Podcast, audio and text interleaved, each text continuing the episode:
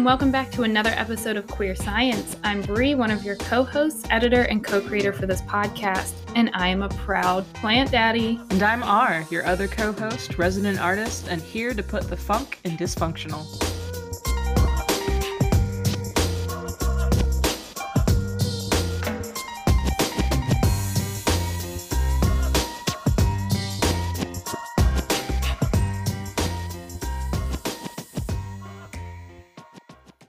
Today, we're sitting down with Wesley Jackson Wade, a mental health and career counselor at North Carolina State University, where he is also pursuing a doctorate in counseling and counselor education. Why Wes? Well, as we've mentioned before, queer science is about more than just LGBTQ people in STEM. Queer science is about making spaces welcoming for everyone, which includes discussing mental health and neurodiversity. Plus, there seems to be an overlap between queer experiences and those with attention issues, as Bree can testify. Yep, I'm hella chaotic and hella queer. Fun little tidbit I actually got to know Wes through Dr. Jamila Simpson, who appeared on our very first episode, and he studies alongside Sam Simon, who was featured in our last two episodes. Basically, everyone here at Queer Science is connected somehow. In this episode, our guest will share a bit about his experiences with ADHD, the impact COVID 19 has had on neurodivergent folks like him, and the relationship between neurodiversity and substance abuse.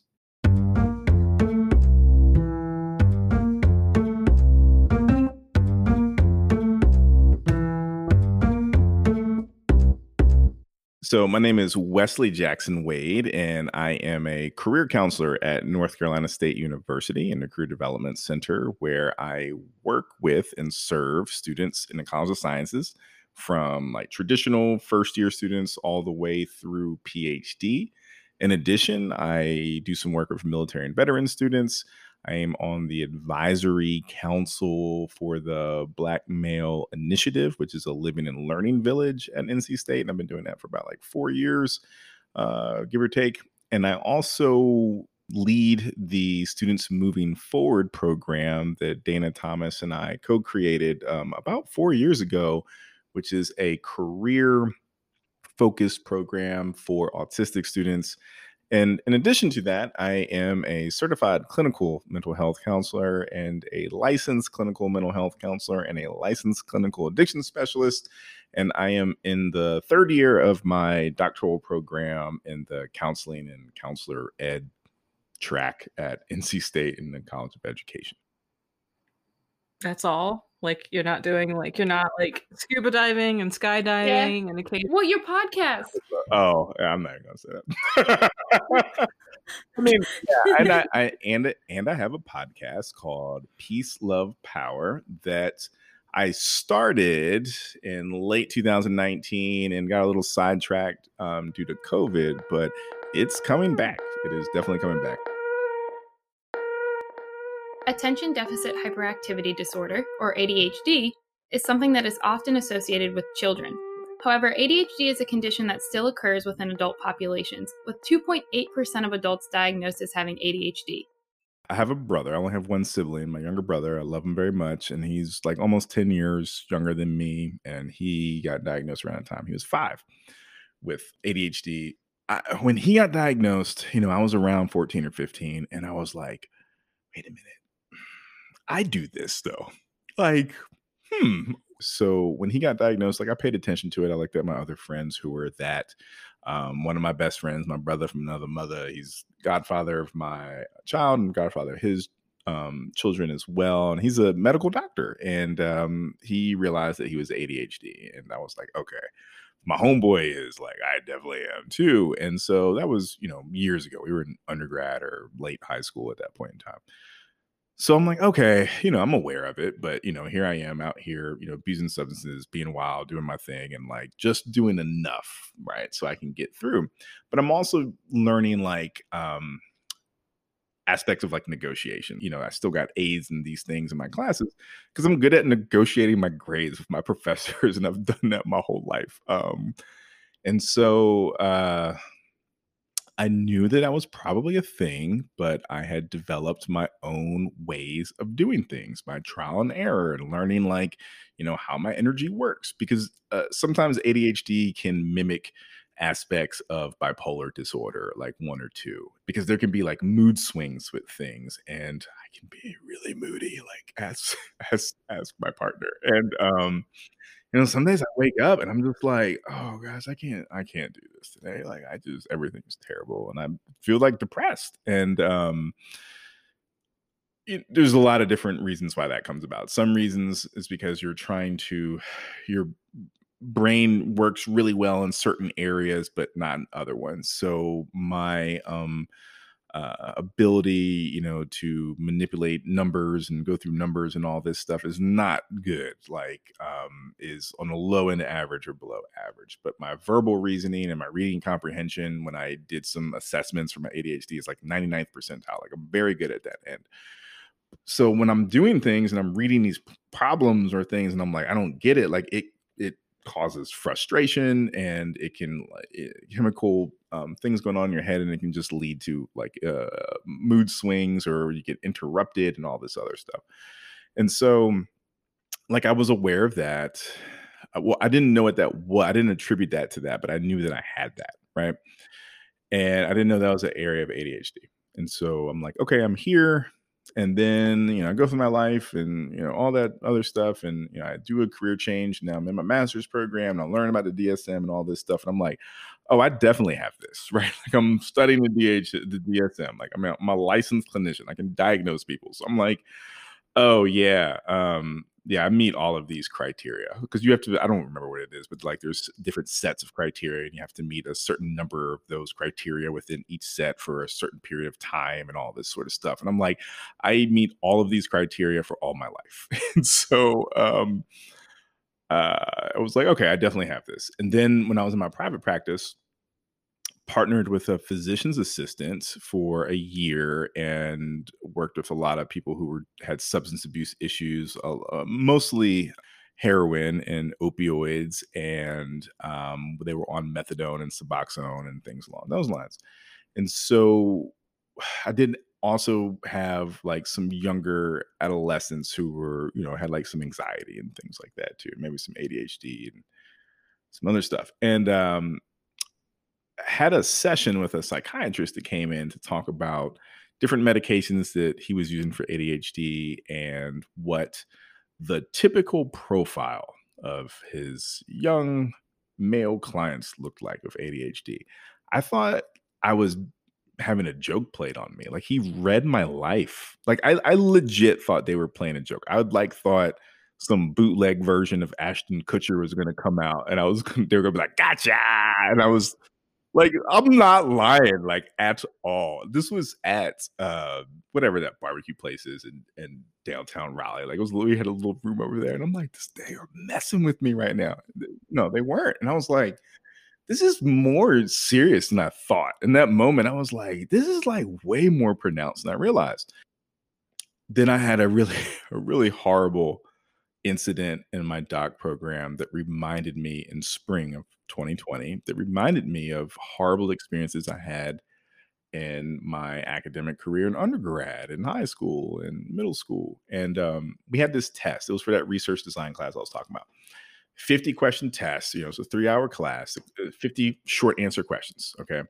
49 well 49 of those questions are short answer and are things like here's the research study we had to use and you had to understand like you know what's the external validity and what what could you do to improve the external validity? What's the internal validity and you know alpha cronbach and all this stuff that like i still barely know. And um then for question 50 you had to write a four page double spaced uh review of a, a critique of this journal article. And i'm like i'm a good writer.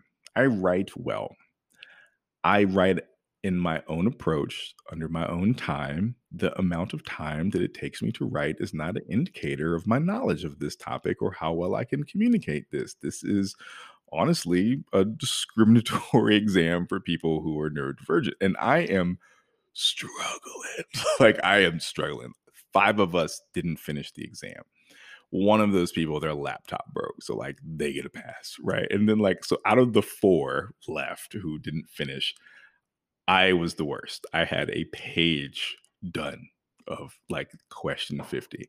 and I was I was no, you know, I, I don't dislike the professor. The professor's a nice guy. Um, but I was like, I was so pissed. I was like, I'm never letting this bullshit happen to me ever again. I'm going to go get my diagnosis right now. Like, you're not, nobody puts baby in the corner. like, it was just like, you're not going to do this.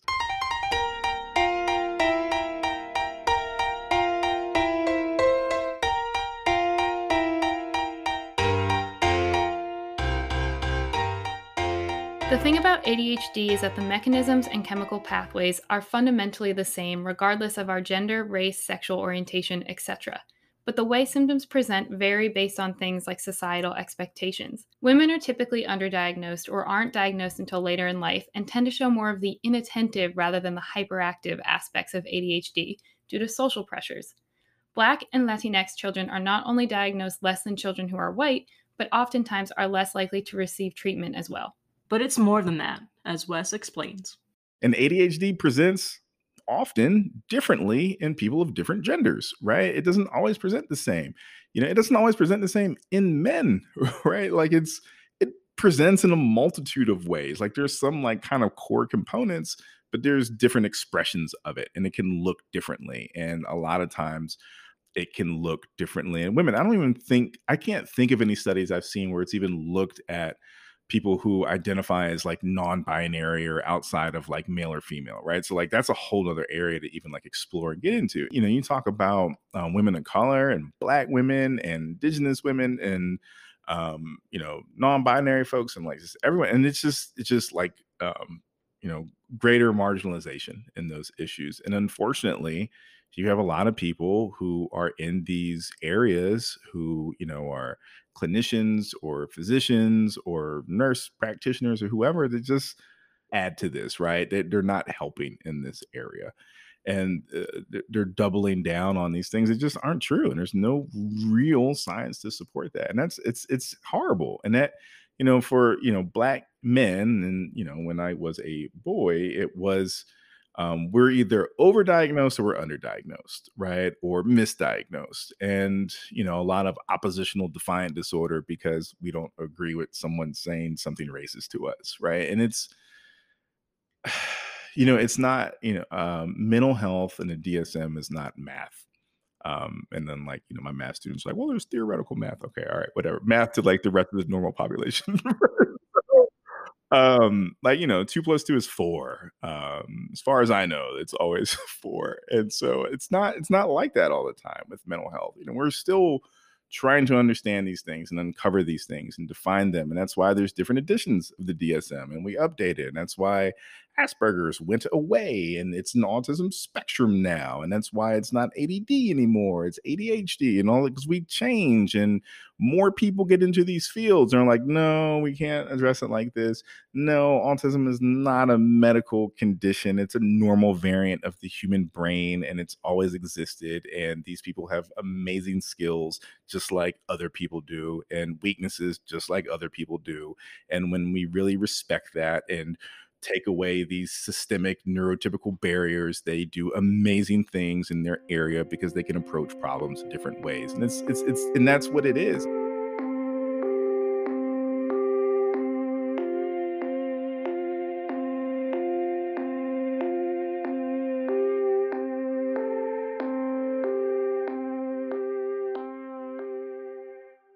So Wes mentioned the word neurotypical. Maybe you've heard of this, maybe you haven't. Neurodiversity describes the variation in human brains, literally the diversity in types of thinking. To be neurotypical means you process stimuli like most other people. Anything that doesn't quite fit into the mold of the majority may be called atypical or neurodivergent, another important word Wes uses. These words are simply descriptors of how a person's brain works in comparison to others. It's neither good nor bad. But like a lot of ADHD folks or neurodivergent folks, specifically like ADHD, because, um, well, let me say specifically folks who are ADHD and um, allistic. And allistic just means like not autistic. And so the reason why I say that is because um, the majority of the way that I communicate still aligns with neurotypical culture, right? And so, like, neurotypical culture, as in, you know, people who have, you know, the most uh, normally or most frequently found variant of the human brain within society, and that's you know goes into all these other power structures and stuff. And so um, ADHD, like I ramble and all this other stuff, and that is a component of this because there's 50 million things floating in my head, and I, I have very hard time picking one of those out but I still know how to talk through those paradigms and all that. My my my uh, processing is not quite the same as someone who is autistic. I'm not saying that in a pejorative way. It's just a difference in how our, our, our brains are wired.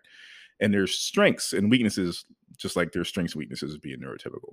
And so through my work with students moving forward, that Dana Thomas and I co-founded at NC State, which is like a career focus group for NC State students who are autistic. And um, just learning more about what it means to be autistic and just you know i didn't know a whole lot before that i just saw that our students who were autistic had an issue with trying to get employment because people were just basically misunderstanding them and i was like this isn't right we got to do something and so dan and i just did something and it you know it wasn't perfect but we made it work and we changed it and it's grown and we're still growing we're still ironing some things out but like then I realized that you know this is identity and it's not really a medical issue and you know it's um, all these other things, right? You can be autistic and have an intellectual disability. You can be autistic and not have an intellectual disability. You can be neurotypical and have an intellectual disability. Like these are two separate things, right? And so um, I was like, man, this is really deep. And then I realized, I laughed. It was really not funny. Then I realized I was doing something really bad, right? and like the first year you know maybe like uh, around like the second year when i realized it i was like okay we gotta change this here i am having this group for autistic students led by no one that's autistic having no involvement by anyone that's autistic and i'm like i, I would not want to go to anything for black folks that was not led by anyone black right or like i'm like I can't believe that I just did that. Right. And so I was like, okay, I need autistic adults who are professionals who can come here and who can help to give me some advice, who can help to work with our students and all that. Like, I, am not going to contribute to things like this. And so it's been great. And like, you know, I, I firmly believe in the concept of iron sharpens iron. And I have been I have been sharpened by my students and the professional advisory board who uh, contributes um, to this. And like it hit me. I was like, you know what? Like they own this. This is this is who they are. Like the um some of the uh, they use like the hashtag uh, openly autistic and actually autistic, which is something that only people who are part of the autistic community should use. And um I was like, I need to own this, right? I didn't really this whole like area of like neurodiversity, which you know is, is a um, socio-political construct, like it's a you know a movement, but it's also like an aspect of diversity. And then like the neurodivergent community, I'm like, I'm part of this community, and my experience as a black male has a lot of value within this community, especially one who's a clinician, especially one who's working on a doctorate degree. It's like I need to own this.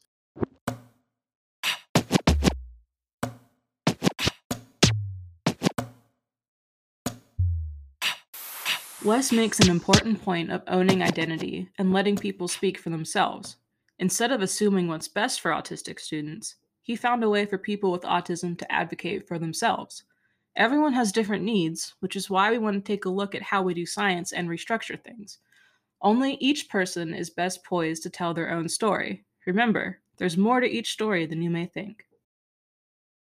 Circling back to our conversation around ADHD, we also want to talk a little bit about the ways in which ADHD is connected to increased use of drugs, alcohol, and other substances, and different ways we can approach the topic of substance abuse. So, I had a lot of substance abuse issues, and that's very common with ADHD. I mean, it's it's, it's a it's a co-occurring um, dynamic with a lot of other things, right? And there's uh, socio-political elements to how we approach um, the use of substances within the US. And um, one of my favorite researchers is a brother named Dr. Carl Hart, who has an amazing book that he wrote. It's one of my favorite books. It's called High Price, and there's a subtitle I don't remember, but it's uh, I mean it's it's awesome. I love I love the stuff that he does. But he talks about like the actual pharmacology of drugs and all these sorts of things. And like, yeah, they can like hurt us when we have other issues that are going on and it's compounded within that and all this sort of stuff.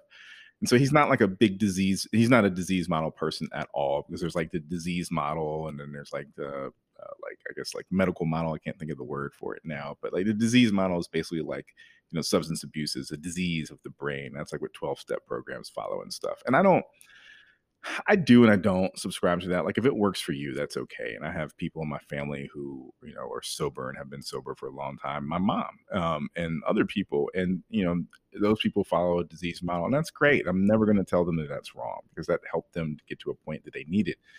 Uh, and then I know people who don't use that model, right? So anyway, um, but there's some really cool elements with that, and like the way that we address substance abuse, and we just make it this um, character flaw of like, oh, you're just bad and you're just not doing well, and that's not true. People have been using substances since the beginning of time, right? And it, it's just it's an aspect of you know our culture, and well the the way that we use it in the united states is really a reflection of the culture. We're in a high stress culture. We have all of these underlying things that really aren't that underlying that cause a lot of additional anxieties. So a lot of times people hear about the uh, you know a study that they just know, or I don't even know who made it or when, but it's like, yeah, you know, there was a study and there was a rat and it was in a cage and they put, you know, a lever and that lever had heroin and the rat just kept hitting that lever and, you know, it died of overdose. Like, there you go. Right, it's addictive. And so um, this was not Carl Hart's, Dr. Carl Hart's um, study, but he talks about it in that book. The book is awesome. I love that book.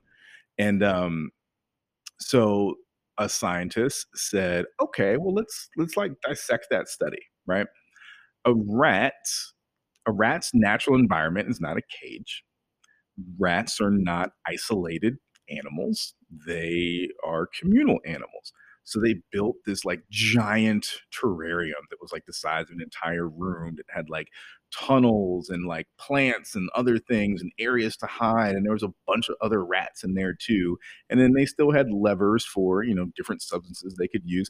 None of the rats died of substance abuse. Some of them you know took a couple hits and had fun and did their thing right? And so um what we see is that environmental stressors greatly impact you know our bodies need to find a coping mechanism right? And we don't do a lot of education around mental health and you know accurate depictions of what substances do to you right? Like meth mouth is not a thing right? That that is not a uh, pharmacological or toxicological uh, uh, uh impact or effect of meth. Uh, a lot of times people who take meth are in lower income areas and rural areas. They already had poor dental hygiene anyway and now they're taking this drug that gives them a lot of energy and i mean honestly there's not a big difference between adderall and uh, crystal meth. Like chemically there's not a big difference at all. And so um, it gives you all this energy and you're like you know it's it stimulates uh, suppresses your appetite and all this stuff and they just stop taking care of their teeth like it's not, like people will say like, well, you know, you eat, you, you smoke crack and you get all skinny and all this sort of stuff.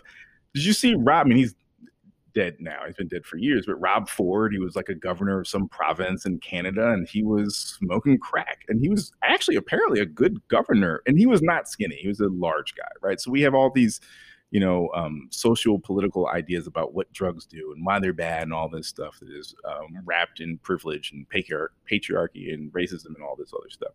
So like you had that first of all going on. It doesn't mean that there it doesn't it, it doesn't negatively impact people when they're abusing it though, right? You still need to get help. I'm not not advocating for people to just willy nilly just just toke toke up all day long, just do whatever. Like no, I mean there's I'm talking about a whole different paradigm shift of like education and like the actual you know chemical structures of these drugs and stuff like this.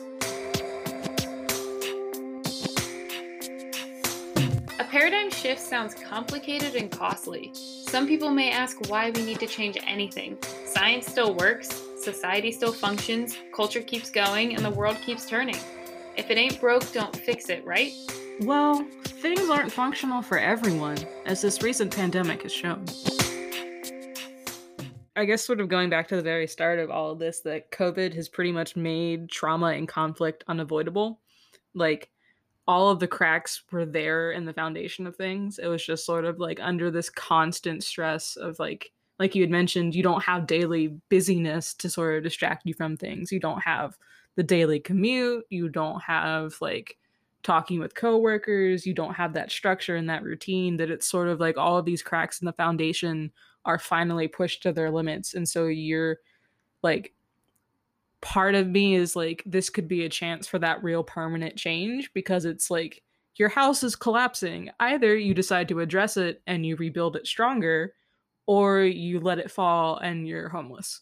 Like those are the two kind of outcomes and I'm hoping that everything will be structured or like restructured in a way that supports everyone instead of it just being like oh we're going to leave the crack in the foundation in that corner it's fine if that like bedroom falls off the cliff it's good it doesn't matter of like how do you make a solid support system for everyone like I really hope that it comes like this is a chance to rebuild stronger in terms of culture and society, but I'm not optimistic enough to fully believe that if that makes sense. Like like that bit of like yeah, change can happen and it's good. We can do this. And then there's also like this has been going on for how long in like collective human society? Like it could be the final like point that gets us to real lasting change or it could you just be like another flash in the pan kind of thing. But I do think COVID and the general like collective human anxiety about everything and like having people that essentially shelter in place for such an extended amount of time like you don't have the option to avoid certain things like if you're having like domestic issues well you're at home all the time so you have to address it like you can't just like turn off the like TV if you're at home and like avoid protests. Like it's it's there, it's constant. It's for a lot of people that's just how life is anyways. But it's sort of like everyone's adjusting and seeing what other people are going through in a way that you can't just sort of be like nope put the blinders on and like avoid it. It's it becomes a thing of like you have to look at it whether you like it or not.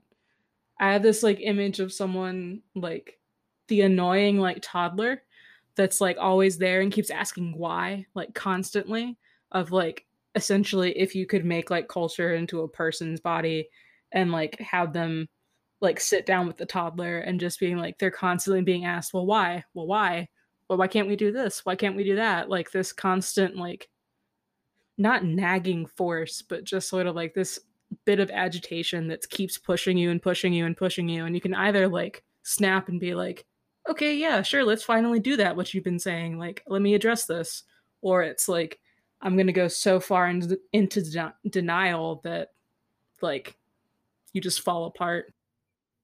Yeah. It's, it's, it's, um, it's so accurate. I love that analogy you have of it's like your house is collapsing and, you know, either you're just going to let it collapse or you're going to get some help and try to figure out what you can do about this thing. Like, can we rebuild a new house? Can I like share space with someone else? You know, uh, what can I do to not be crushed under this? And, you know, that's it's a really hard balance when we talk about um, any aspect of our mental health because we live in such of a rugged individualistic society that um that like i mean there's pros and cons to individualism. There's pros and cons to collectivism. Um i but there's something to be said when you are valuing one on a pedestal well when you are valuing individualism on a pedestal and just say like the other one is like not valid, right? I mean, there's something very destructive about that, woven deeply into. Um, uh, I, I didn't want to say woven deeply into the fabric of our country because everyone says that, and I hate using cliches, but I mean that is like the reality of it, right? And so, um, you don't like I, I hate like telling people to like yeah man you got to do something right? Like you gotta you gotta get up you you gotta pull this together and get up. Because i don't want to give that like pull up pull yourself up from your bootstraps thing and like we have a lot of resilience as people and like the more marginalized identities you have you're resilient out to yin yang you know? And so just saying that to people doesn't help.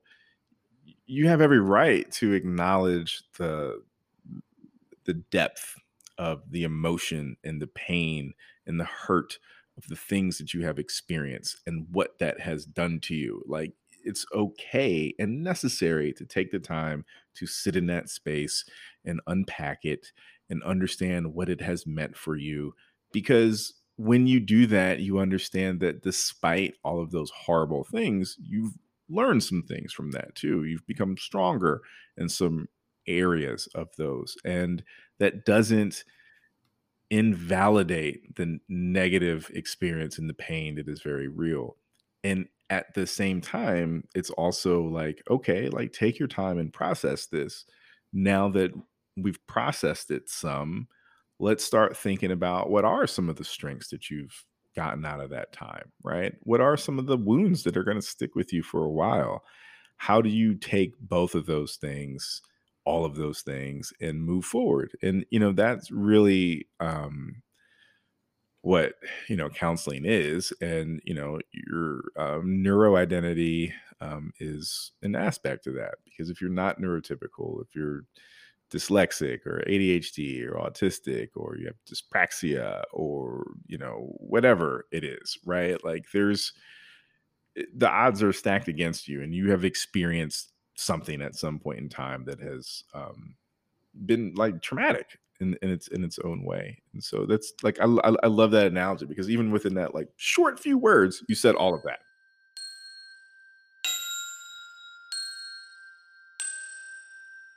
In this episode, we touched on quite a few things what neurodiversity means, Wes's experiences with ADHD, and how these experiences might be shaped by social norms, ways to approach substance use outside of just completely abstaining from them, and how COVID 19 is impacting neurodivergent individuals.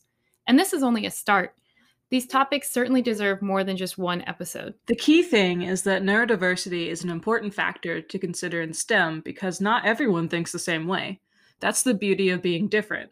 Conditions like ADHD can provide new ways to interpret situations, solve problems, and expand our understanding of the world, but can also have its challenges, especially when we as a culture try to force people into one way of being. In order for science and society to truly be inclusive, we need to recognize that ADHD, autism, and other unique ways of thinking are intrinsically valuable and worth respecting. A global pandemic has amplified the conversation about neurodiversity. We just need to keep it going.